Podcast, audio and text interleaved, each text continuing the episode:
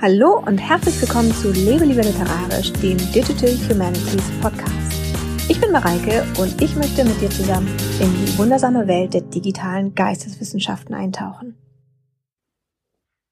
Was ist eigentlich Literatur? Darüber kann man sich die Köpfe heiß diskutieren und kommt auch sehr schnell in eine Diskussion, in der der ein oder andere auf die Palme geht, denn die Frage danach, was Literatur ausmacht, ist auch oft eine Frage danach, was eigentlich wert ist, Literatur genannt zu werden, was eigentlich gelesen werden sollte, was in einen literarischen Kanon gehört und auch sonst, was eigentlich so alles an normativen Dingen mit Literatur verbunden sein sollte. Und weil das so eine hitzige Diskussion sein kann, gibt es in der literaturwissenschaftlichen Forschung einen Ausweg aus dieser Diskussion eine Antwort darauf, auf was man sich neben dieser Frage sonst noch konzentrieren könnte. Und das wären die Geschichten, also die Narrative, die eigentlich in der Literatur enthalten sind und vielleicht eben nicht nur in der Literatur, die viele für kanonisierenswert, für lesenswert, für qualitativ hochwertig erachten. Und um diese beiden Begriffe soll es also heute gehen. Literatur auf der einen Seite und das Narrativ oder die Narrativität auf der anderen Seite. Tatsächlich gelingt es auch mir persönlich nicht unbedingt den Begriff Literatur zu definieren, ohne dabei nicht sofort irgendwie hitzköpfig zu werden. Denn, ich habe es ja eingangs schon angedeutet, als Literatur wird meistens eine irgendwie besondere Sorte von Text verstanden. Und übrigens, wenn du dich jetzt fragst, wie man denn eigentlich Text definieren könnte, dann hör dir doch nochmal die Folge von letzter Woche an. Da ging es nämlich genau darum, also um die Frage, was ist eigentlich Text? Also Literatur ist im Allgemeinen eine Bezeichnung für Texte, die literarisch sind. Das wäre jetzt eine mögliche Definition von Literatur. Aber damit kommen wir natürlich noch nicht so wirklich weiter, weil wir da so, ein, so eine Zirkelerklärung haben eigentlich, weil wir nämlich den Begriff Literatur mit einem sehr verwandten Begriff, nämlich dem Begriff literarisch, versuchen zu erklären. Aber wenn wir ein bisschen genauer darüber nachdenken, dann merken wir, okay, ein kleines Stückchen weiter sind wir mit dieser Art von Definition schon, denn irgendwie ist dieses Adjektiv literarisch einfacher zu verwenden als das Subjekt Literatur. Denn als literarisch können wir Texte bezeichnen, die sich irgendwie qualitativ von anderen unterscheiden. Also da ist irgendwie so eine gewisse, so ein gewisser qualitativer Wert mit drin. Also haben wir wohl so einen gewissen Alltagsbegriff von literarisch.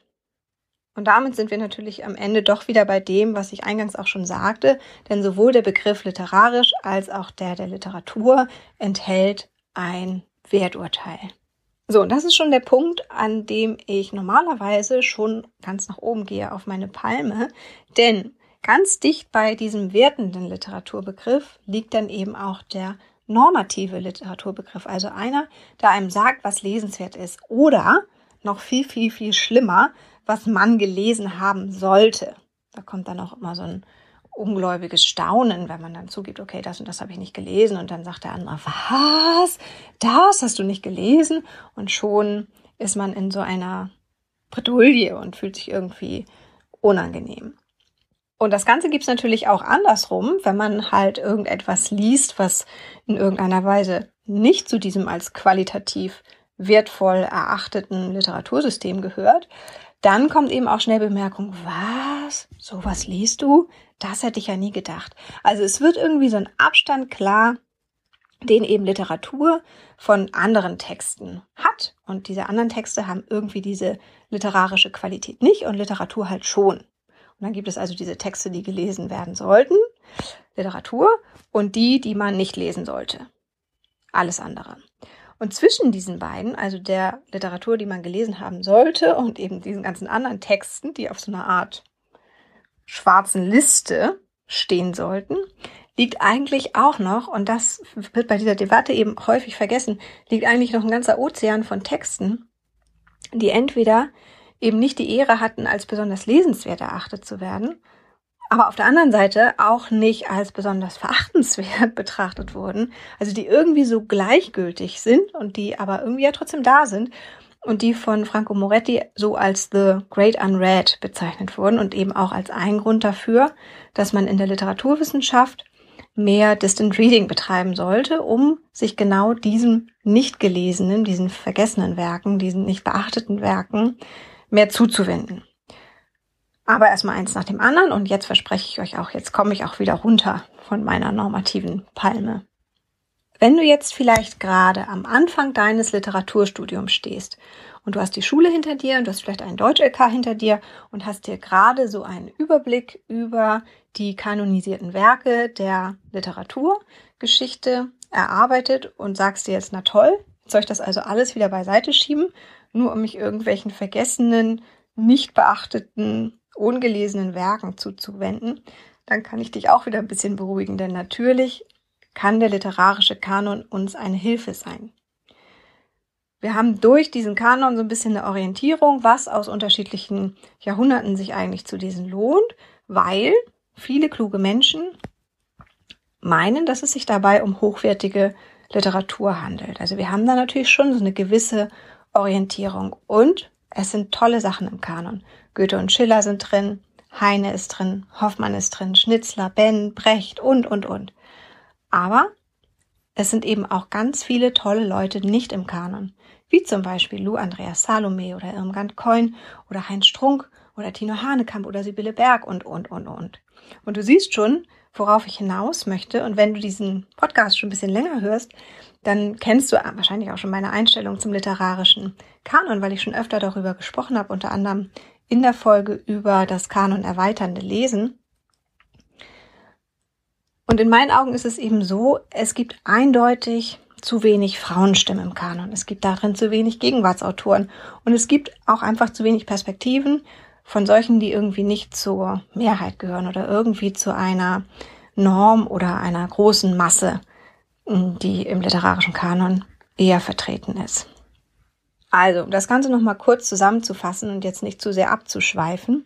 Kanon lesen ist gut, um sich einen Grundstock zu erarbeiten und um am kollektiven Gedächtnis der Literaturgeschichte teilzuhaben und eben auch, um sich über Literatur austauschen zu können, weil da kann man natürlich auch auf einen gewissen Grundstock zurückgreifen, von dem man ausgehen kann, dass andere Leute das auch gelesen haben und dann kommt man darüber ins Gespräch und das ist ja auch was Feines.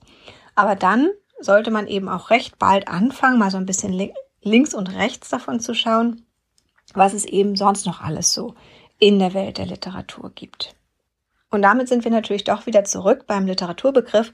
Und ich möchte auch tatsächlich noch so ein bisschen weiter darüber nachdenken, ob wir das hier tatsächlich mit einem qualitativen Kriterium zu tun haben. Also ich meine damit jetzt ein solches, das sich auch im Text nachweisen lässt. Also ob diese Texte intern eine gewisse Qualität haben, die sie von anderen abhebt, die man eben direkt an Wortgebrauch oder Satzlänge oder Satzstruktur oder halt an so harten Kriterien festmachen kann. Und dazu gibt es tatsächlich im Bereich der digitalen Geisteswissenschaften schon so ein paar quantitative Studien. Ein Projekt wurde 2012 gestartet und ging jetzt bis 2019, also ist noch gar nicht so lange abgeschlossen.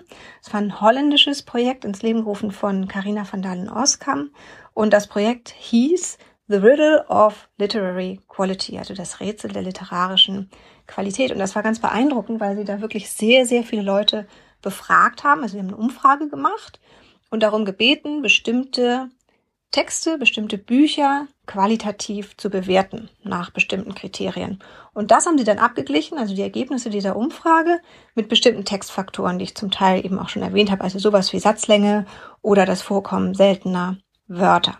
Und tatsächlich gibt es zwischen einigen dieser Kriterien und der Bewertung durch die Leser und Leserin Zusammenhänge. Aber das ist eben nicht alles, sondern es gibt auch Zusammenhänge zwischen den Bewertungen und sozialen Faktoren. Das kann man dann sehen, wenn man den Texten noch Metadaten hinzufügt, also sowas wie Autorengender. Und da kann man dann eben sehen, dass die Wahrscheinlichkeit, dass jemand ein Werk für literarisch hält, steigt, wenn es von einem männlichen Autor geschrieben wurde. Und das sind dann eben solche sozialen Faktoren, die da eben auch mit reinspielen. Ein anderes Projekt, das im Moment immer mal wieder sehr, sehr interessante Ergebnisse schon so zwischenpubliziert, ist eine korpusbasierte Studie, die sich mit der Erforschung von Heftromanen auseinandersetzt. Und hier wurde unter anderem die Schlussfolgerung gezogen, dass einige Aussagen über diese Textform, die ja als Trivialliteratur gilt, also diese Heftchenromane, im Vergleich zur sogenannten Hochliteratur zwar bestätigt werden können, also durch diese quantitativen Analysen, aber andere müssen durch diese Studien als widerlegt gelten nun. Also was zum Beispiel tatsächlich herausgefunden werden konnte, ist, dass die Sätze in Heftromanen tatsächlich meistens kürzer sind als die Sätze in hochliterarischen Romanen. Ich ähm, versuche jetzt immer so ein bisschen die Anführungsstriche bei Hochliteratur mitzusprechen. Ich hoffe, ihr merkt das. Also ähm, als in anderen Romanen. Außerdem ist auch die Varianz der Satzlänge geringer. Also die Satzlängen in Heftchenromanen gleichen einander eher. Also sagen wir meinetwegen, da sind immer äh, Sätze von 10 bis 15 Wörtern drin. Und dann in der Vergleichs, im Vergleichskorpus, das eher so als literarisch geltende Romane umfasst, da ist es dann mal ein Satz, der nur fünf Wörter hat und ein Satz, der hat 25 Wörter und ein Satz, der hat 60 Wörter und so. Ne? Also es sind sehr viele unterschiedliche Satzlängen, während bei den Heftchenromanen die Satzlänge eben konstanter ist. Also das konnte bestätigt werden. Und dann gibt es aber, habe ich auch schon gesagt, auch andere Faktoren, die nicht bestätigt werden konnten. Zum Beispiel, dass der verwendete Wortschatz bei diesen als literarisch geltenden Romanen größer ist als bei den Heftchenromanen. Und was auch nicht stimmt, ist, dass die Varianz innerhalb der Genres der Heftromane, also es gibt unterschiedliche Genres von Heftchenromanen, ziemlich groß ist. Also man ähm, hat oft dieses Vorurteil, wenn man jetzt eine Science-Fiction-Geschichte meinetwegen hat, also Heftchenroman, ähm, Perry Rodin, meinetwegen, ist ein Heftchenroman, ist Science-Fiction-Genre und dann sagt man, das hat eigentlich immer so die gleiche Struktur. Das ist so ein Vorurteil darüber. Und diese Studie konnte eben belegen, dass es genau das ist, nämlich ein Vorurteil, weil das nicht wahr ist, sondern die äh, Varianz innerhalb des Genres, wie die Texte genau zusammengesetzt sind, ist sehr viel größer, als man vermutet haben würde. Also mit anderen Worten und ganz einfach ausgedrückt kann man jetzt wissenschaftlich fundiert behaupten, nicht jeder Science-Fiction-Heftchen-Roman ist gleich. So, und damit haben wir jetzt genau das gemacht, was irgendwie so typisch ist. Wir haben uns zuerst Literatur als Hochliteratur angeschaut. Dann haben wir uns die andere Seite der Medaille angeguckt, nämlich das, was als Trivialliteratur geht. Also wir haben die beiden Extremfälle jetzt sauber abgedeckt und wir wissen jetzt, dass eben nicht nur die Hochliteratur aus dem Kanon, sondern zum Beispiel auch die Heftchenkultur in der Forschung angekommen ist. Prima. Und jetzt muss man natürlich noch dazu sagen, dass es eben ganz so schwarz-weiß natürlich nicht ist, sondern es gibt natürlich auch so ein paar von den Zwischentönen zwischen Hochliteratur auf der einen Seite und Trivialliteratur auf der anderen Seite, die eben auch schon in der Forschung angekommen sind. Also zum Beispiel Popliteratur. Über Popliteratur gibt es inzwischen relativ viel Forschung. Ich würde mal behaupten, das ist so irgendwo im mittleren Bereich, ist kein Heftchenroman-Genre oder kein äh, Heftchenroman-Phänomen, ist aber auch nicht Hochliteratur, also wird nicht als Hochliteratur betrachtet. Und darüber gibt es inzwischen in der Forschung schon relativ viel. Also über Reinhard Götz ist viel gesagt worden oder über Christian Kracht oder Benjamin von Stuckrad-Barre und manchmal sogar auch über Alexa Henning von Lange. Ähm, das sind so Leute, die in der Forschung schon regelmäßig erwähnt werden oder zumindest ab und zu mal. Und Rocco Schamoni wird zum Beispiel auch ab und zu mal erwähnt, aber zum Beispiel Heinz Strunk dann doch nicht. Vielleicht, weil er sich nicht ganz so gut einordnen lässt und weil er eben neben seinen eher popliterarischen Texten auch ähm, Texte schreibt, die dann irgendwie doch anders sind, die man nicht so richtig einsortieren lässt. Also der goldene Handschuh zum Beispiel. Ist das jetzt eher Literatur? Ist das vielleicht, geht das vielleicht ein bisschen Richtung Krimi, Popliteratur ist es nicht, dafür ist es zu viel Sozialstudie. Naja, egal, lässt sich halt irgendwie nicht so richtig gut einordnen. Und übrigens ist so etwas wie ähm, Fifty Shades of Grey oder auch Gone Girl, das sind auch so Bücher, die ich irgendwo zwischen Hoch- und Trivialliteratur einsortieren würde. Das sind auch so Sachen, die bereits ähm, Erwähnung finden in der Forschungsliteratur oder zumindest in der makroanalytisch-populärwissenschaftlichen Studie, die ich auf meinem Blog schon mal besprochen habe von Matthew Jockers namens der Bestseller Code. Übrigens ein Buch, das ich auch sehr, sehr empfehlen kann. Tolles, populärwissenschaftliches Buch zum Thema Digital Humanities. So, und damit kommen wir dann jetzt tatsächlich zu den wirklichen blinden Flecken in der Literaturwissenschaft. Nennen wir die mal Urlaubs- und Wochenendlektüre. Also so Bücher, die man liest, um sich einfach zu entspannen, vielleicht sogar manchmal, weil sie vorhersehbar sind oder weil sie immer ähnlichen Plotstrukturen folgen, also wirklich sowas zum Abschalten. Meinetwegen Nicholas Sparks oder auch Nora Roberts oder Carmen Korn oder Petra Oelker, also solche Sachen. Das ist, glaube ich, tatsächlich das wahre Great Unread der Literaturwissenschaften. Das sind tatsächlich so Sachen, die schlicht und einfach nicht vorkommen. Also Bücher, die sehr wohl sehr viel gelesen werden, die auch nicht unbedingt äh, Trivialliteratur in Form von Heftchenromanen sind, also nicht unbedingt ganz unten auf der Messlatte sind, aber die so in die Kategorie oh, ganz nett fallen. Und schauen wir mal in die Buchhandlung, dann sehen wir, dass diese Bücher tatsächlich ein Gros der konsumierten Bücher ausmachen. Also die werden tatsächlich ganz viel gelesen. Also die als Great Unread zu bezeichnen, das ist natürlich so ein bisschen eine perspektivische Verzerrung, weil das zwar aus Sicht der Literaturwissenschaften stimmen mag, aber aus Sicht der Lese, aus Sicht der Leser und Leserinnen ebenso ganz und gar nicht. Und dann gibt es natürlich noch die, die zu jung sind, die das aber noch schaffen können, von den Literaturwissenschaften erforscht zu werden. Also für mich sind das definitiv so Leute wie Tino Hanekamp, Marc-Uwe Kling, auf jeden Fall Sibylle Berg für mich auch ganz oben mit dabei. Und damit sind wir jetzt so ein bisschen unmerklich von einer normativen Auslegung des Begriffs Literatur zu einer eher diskursiven gekommen.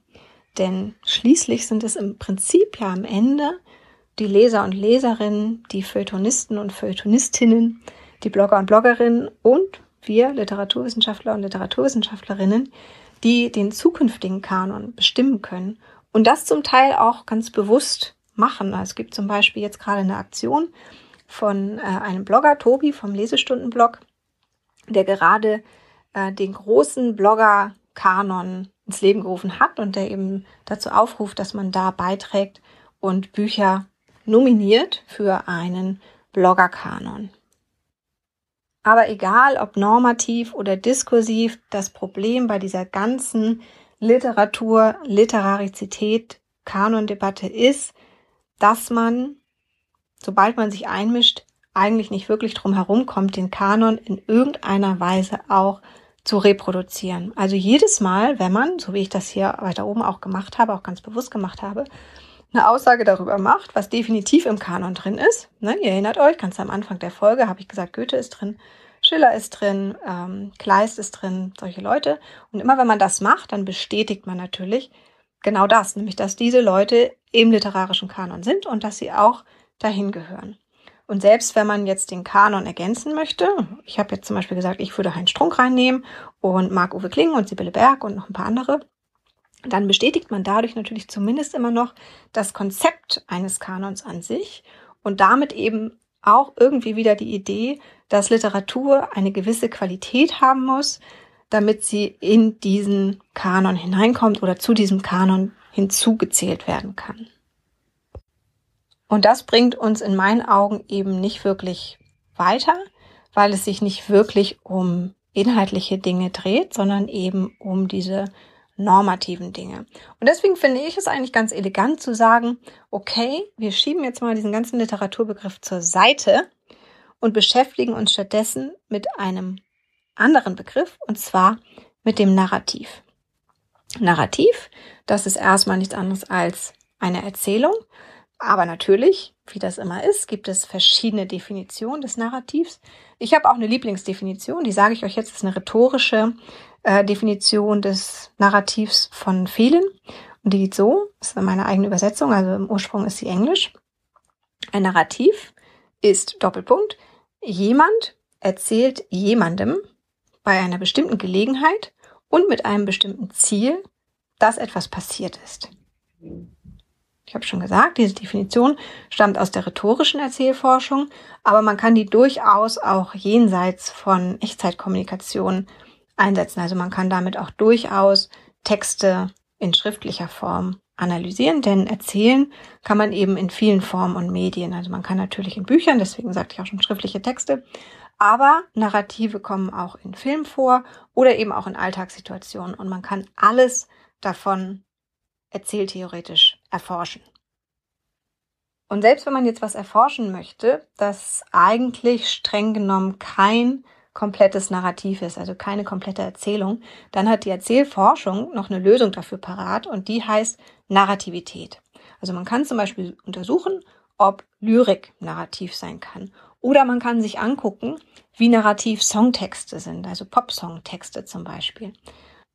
Und dazu muss man sagen, dass man den Begriff Narrativität auf zwei unterschiedliche Arten verwenden kann. Also entweder so als binäre Qualität, also entweder ist etwas narrativ oder es ist nicht narrativ, oder man sieht das als eine Skala, die von nicht narrativ bis extrem narrativ geht. Und dazwischen gibt es eben sehr, sehr, sehr viele Werte. Und dann kann man eben gucken, was mehr oder weniger narrativ ist. Also das Ganze so skalar betrachten. Damit haben wir jetzt natürlich aber noch nicht gesagt, was Narrativität eigentlich ist. Und tatsächlich ist das auch ein relativ komplexes Phänomen, das man vielleicht am einfachsten erklären kann, wenn man es in einen engen Zusammenhang mit der sogenannten Eventfulness betrachtet. Und diese Eventfulness, die hängt wiederum mit zwei Begriffen eines Events zusammen, also eines Ereignisses. Und die werden in der Erzählforschung ganz pragmatisch Event 1 und Event 2 oder Ereignis 1 und Ereignis 2 genannt. Was ein Event 1 ist, ist relativ schnell erklärt. Das ist eine simple Zustandsveränderung. Also viele Verben deuten darauf hin, dass ein Event stattfindet in einer Erzählung. Ein simpler Satz wie es regnet, da ist zwar ein Verb drin, aber der drückt noch kein Event aus. Ein Satz wie plötzlich setzte Platzregen ein, drückt aber schon ein Event 1 aus, weil sich hier eben etwas verändert. Also hier liegt eine Zustandsveränderung vor. Und Events von diesem Typus, also Event 1, haben den Vorteil, dass sie ziemlich klar und eindeutig erkannt werden können und das sowohl von menschlichen Lesern und Leserinnen als auch von Computern.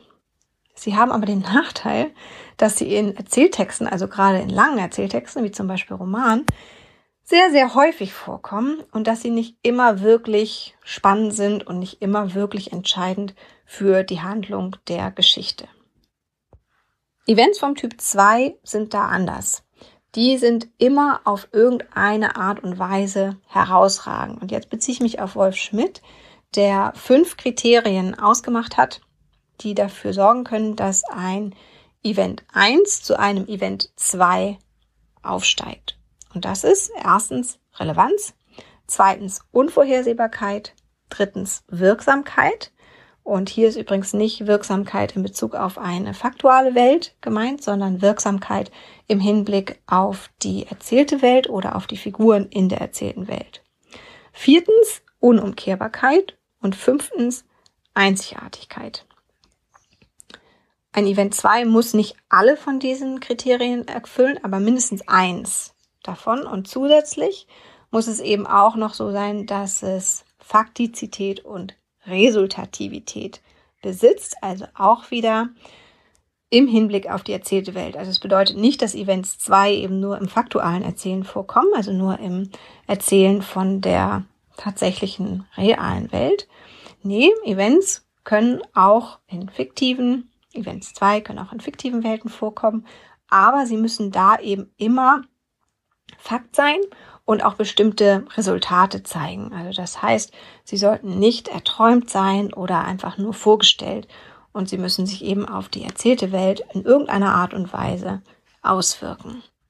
Und diese Events 2 sind es nun, die die Narrativität eines Textes tatsächlich erhöhen können. Denn diese fünf Kriterien der Eventfulness, die ich euch gerade aufgezählt habe, die entscheiden darüber, ob eine Geschichte überhaupt erzählenswert ist oder nicht.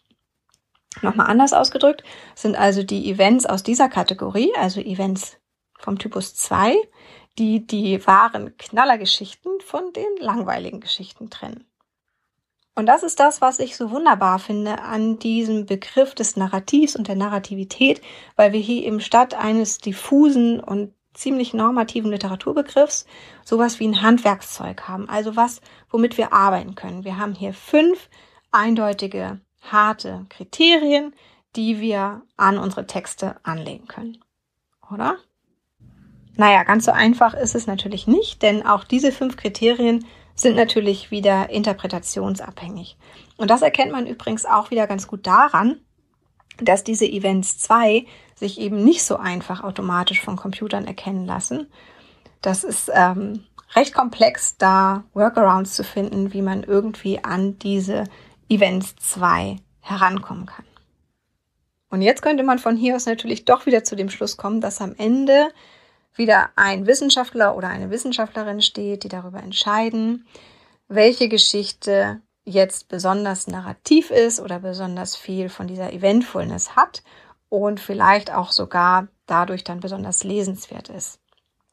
Aber das muss nicht so sein, sondern man kann auch einfach einen anderen Weg gehen und sich fragen, was eigentlich diese Events sind. Aber man kann auch einfach einen ganz anderen Weg gehen und sich fragen, was denn eigentlich Events, also Events vom Typus 2 sind, die von mehreren, vielleicht sogar von sehr vielen Lesern und Leserinnen übereinstimmend als besonders eventvoll interpretiert werden. Und wenn man erstmal gemeinsam solche Daten erhoben hat, dann kann man mit diesen vielleicht auch wieder an diese Automatisierung rangehen und versuchen, Computer eben doch zu lehren, was Events 2 sind und wie man sie finden kann. Also so ein eher community gesteuerter Ansatz oder zumindest ein Teamansatz, dass man sagt, okay, man findet das nicht als Einzelwissenschaftler raus, man legt das nicht normativ wertend fest, sondern man schaut in der Community, wo eigentlich Übereinstimmungen bestehen und auf welche textlichen Qualitäten diese Übereinstimmungen zurückzuführen sind. Puh, jetzt habe ich viel geredet, gefühlt irgendwie viel mehr als in anderen Folgen. Und jetzt möchte ich hier mal einen Schlussstrich machen und dich fragen, was du eigentlich dazu meinst. Also sollten Wissenschaftler und Wissenschaftlerinnen sich als Gatekeeper verstehen, die die literarische Qualität des Kanons bewahren müssen? Oder ist es vielleicht so langsamer an der Zeit, anzufangen, gemeinsam über so Phänomene nachzudenken, wie zum Beispiel, was Geschichten oder auch Gedichte oder auch Songs eigentlich besonders narrativ macht. Und wie immer lade ich dich dazu ein, mir einen Kommentar zu hinterlassen, am besten unter dem Blogartikel zu dieser Folge. Den findest du wie immer auf lebelieberliterarisch.de. Den genauen Link zur Folge gebe ich dir auch nochmal in den Show Notes. Da findest du ihn und ich freue mich dann darauf, dich dort für eine Diskussion wiederzusehen. Nächste Woche bleibt es hier wieder literaturwissenschaftlich. Dann wenden wir uns dem Begriff des Autors zu und der Debatte um den Tod des Autors. Ich freue mich drauf. Bis dann.